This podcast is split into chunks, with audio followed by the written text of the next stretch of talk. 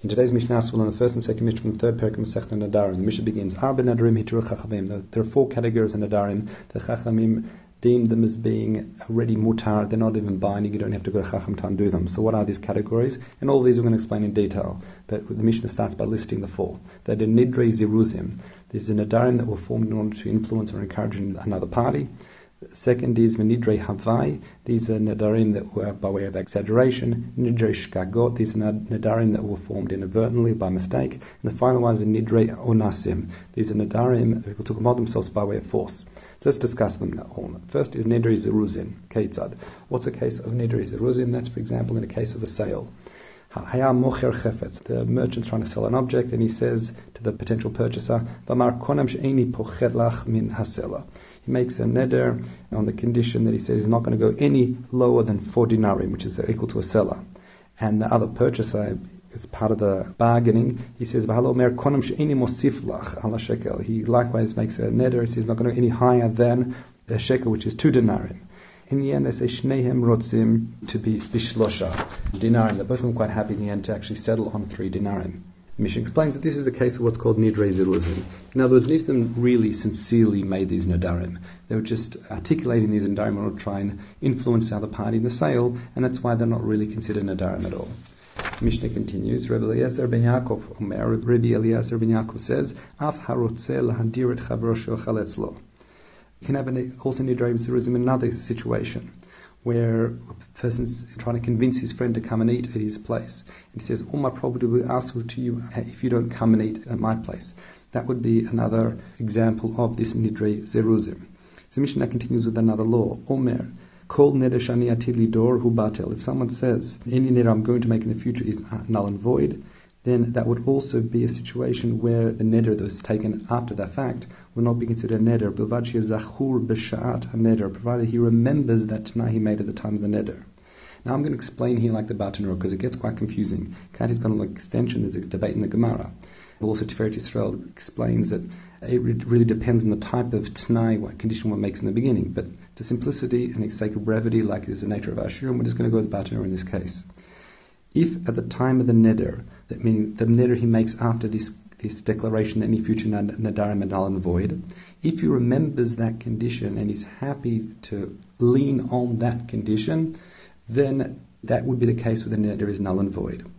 If he forgets that condition he made when he makes a neder later on in time, then the neder would take hold. This declaration he made in the past saying all neder are null and void would not affect this situation. Similarly, he says, even if, if someone does remember the condition, but the time of the neder, he's, he's making neder against that t'nai, almost to undo the t'nai, then clearly that would also be binding. As I said, there's much more in this Mishnah, and clearly don't try and draw any conclusions from this Mishnah. Let's now learn Mishnah Bet. Nidre Havai, what's Nidre Havai? Omer says, Konam, he makes a, a neder. For example, he says something's asur to him if if I didn't see 600,000 people going along this road like the people at Mitzrayim, or im nachash beit if I didn't see a snake that was the size of the beam used at an olive press, he's clearly exaggerating the situation. That would be what's called nidre havai, and the neder would not be binding. Next, nidre shkago. What's an inadvertent neder? That is, if he says imachalti im shashiti he says he makes a neder to make something asur if he ate and drank. And he thought he didn't.